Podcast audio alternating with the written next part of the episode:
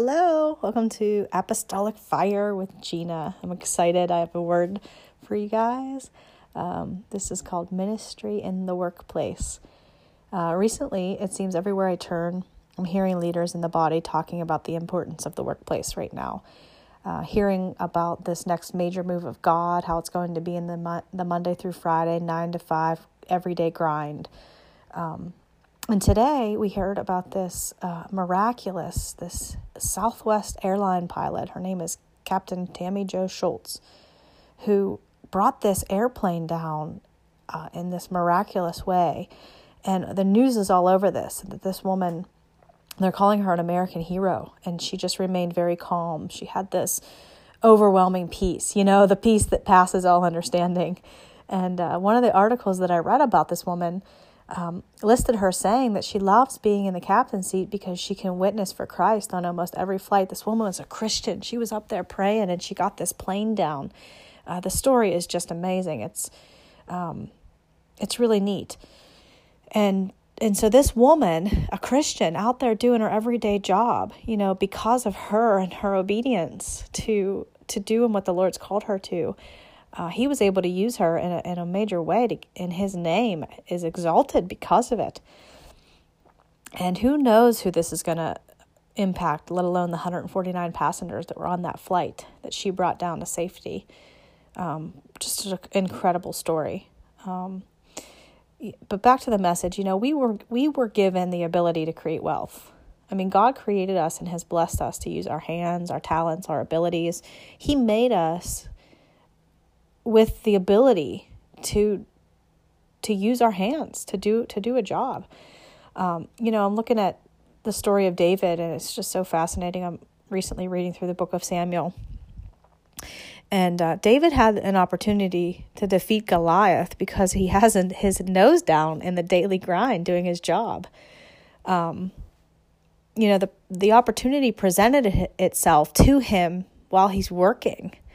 Um, you know, he wasn't sitting around crying in a cave, Lord, use me, use me. He was actually out working. If you look at some of the story here, First Samuel 17 is where I'll start to read. Uh, now Jesse said to his son David, Take this ephah of roasted grain and these ten loaves of bread for your brothers, and hurry to their camp. Take along these ten cheeses to the commander of their unit. So he was sent on a mission, you know, to do this job. And you guys know the story, but I just want to jump down here to um, verse 34 and this is when they're trying to find someone to to fight Goliath. David said to Saul, Your servant has been keeping his father's sheep.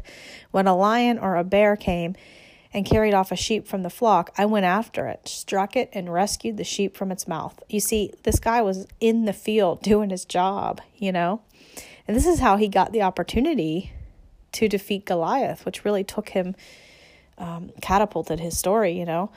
Um, but I just love this. Um, I'll just read the, the rest of it. I went after it, struck it, and rescued the sheep from its mouth. When it turned on me, I seized it by its hair, struck it, and killed it. Your servant has killed both the lion and the bear. This uncircumcised Philistine will be like one of them, because he has defied the armies of the living God. The Lord who rescued me from the paw of the lion and the paw of the bear will rescue me from the hand of this Philistine. Saul said to David, Go, and the Lord be with you. And we know the rest of the story. Um, but he was being faithful, doing his job according to the ability he was given by the Lord. And the opportunity came right up to him, essentially. Um, we do need to keep away from comparing ourselves to others. When I first came into ministry, um, I met a lot of people that are in ministry full time, and um, I started to really you know, question. I'm a full time working person. Does this mean that it disqualifies disqualifies me? Am I not um, really serving the Lord at my best capacity because I have to work for my my income and my provision? And really, that was just it was it was a lie. It was because I was comparing myself. Um, I know my identity. I'm comfortable in what I've been set out to do. And so I, I believe if we just remain humble and we know we just we're listening we're in tune with the lord and where he's leading us. Um, it's all about him so that he can be exalted. We need to know where we're led to go so and stay aligned with the vine because um, the Lord wants to use us like this pilot. I mean, all these years, this woman trained and worked this job and went on this grind, and now the Lord's name is being exalted across the United States because of her obedience and going to work yesterday when this happened. Whew, I'm on fire with this word. Paul was a tent maker. Uh, it says in Second Thessalonians, um, starting uh, Second Thessalonians three verse eight, nor did we eat anyone's food without paying for it. On the contrary, we worked night and day, laboring and toiling, so that we would not be a burden to any of you. We did this not because we do not have the right to such help, but in order to offer ourselves as a model for you to imitate. For even when we were with you, we gave you this rule the one who is unwilling to work shall not eat. So Paul is saying, it's go out and get a job, work, work hard. Look at 1 Corinthians 4:12. It says we work hard with our own hands.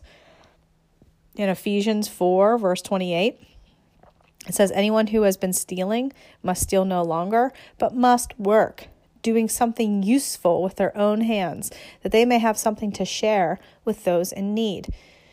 We're supposed to be a blessing to people, not standing back waiting for someone to bless us, but out blessing people. I believe we were truly created with this ability to go out and be productive in, in the world. And I'm not talking to those who are called into into uh, into not working in full time ministry because there are people that are called to that. But I am just talking specifically to those who are called into the workplace right now. The Lord is to is get just get ready. The Lord wants to use you where you are because he has worked your whole life to get you to that place. And he wants to use you there. And so um, if you're feeling a stirring to get into working somewhere, follow his voice because he is going to do something big. Just take a look. Compare the parables of the minas and the talents. I mean, the Lord has given us this ability, and He truly expects us to use it. He expects, He wants to make a return on the abilities, talents, and investment that He's made in us. I mean, He invested in us. He wants to see us go out and use that and return, get a return on the investment He made. You know, the Lord was able to use that pilot for His name to be exalted. She was doing exactly what she was made for. If you listen to her story, she always dreamt of being a pilot. The Lord knew her deepest desires because He created her that way. It's time that we step into our identity and destiny and quit worrying about the people around us and what it looks like. I'm going to be perfectly honest with you. I go to work every day. I maintain a fairly full social life family, friends. I maintain a home.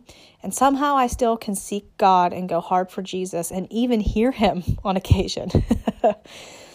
Most of the time, He speaks to me amidst all, juggling all those things. It's not when I lay down for five hours crying out, Lord, talk to me, speak to me. I'm hearing Him. He just downloads it into me because I'm being faithful in what I'm supposed to be doing every day. Now, you may be listening and you, you may relate or you may be listening and you have a total opposite experience. It's totally okay. There is is all freedom. But don't be afraid to get your hands dirty if this is the Lord's call in your life. Get out and do what He's made you to do. Don't be afraid to go after it. Don't be afraid to learn something new. Don't be afraid to work a little bit hard. Don't be afraid to get tied up in doing something a little bit uncomfortable. Don't be afraid to step outside of a place of comfort. Don't be afraid to go out there for the Lord because this is His move right now. He is strategically placing His body exactly where He wants it, just like He's aligned us uh, eyes, nose, mouth, neck, shoulders, arms. You know, we're all fastened for a purpose. We're all positioned, created, and made for a purpose. As we know, you know, we are the body. And uh, let's just be faithful. So I just bless you and I bless the call that's on your life right now. And I just ask for clarity from on high. I ask the Lord to speak strategy, wisdom, discernment for where you are and where you're going, and exactly what He wants over your life. That His name would be exalted. And Lord, I just thank you for the abilities that you've put inside of us. I bless you and bless you in Jesus' name. Hey guys, I would be remiss before I jump off here if I didn't mention another one of my favorite scriptures in Acts 19, verse 11. God did extraordinary miracles through Paul, and so that even handkerchiefs and aprons that had touched him were taken to the sick, and their illnesses were cured, and the evil spirits left them. I love this scripture because Paul was a tent maker, and the Bible says, Whatever it is that you do, do it unto the Lord. And so he was out working, slaving in the hot sun, and the things that just were on his body as he was doing his job, when they were laid on the sick, the evil spirits left them or they were healed. It's not that Paul was just out with his handkerchief saying, I'm anointing this, and wherever you take it, it'll be healed. He was doing his job. People will be healed. He was just doing his job.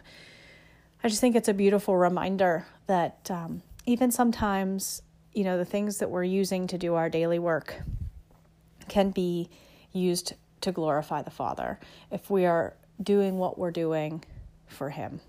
And so I bless you. I thank you for listening, and I will catch you next time.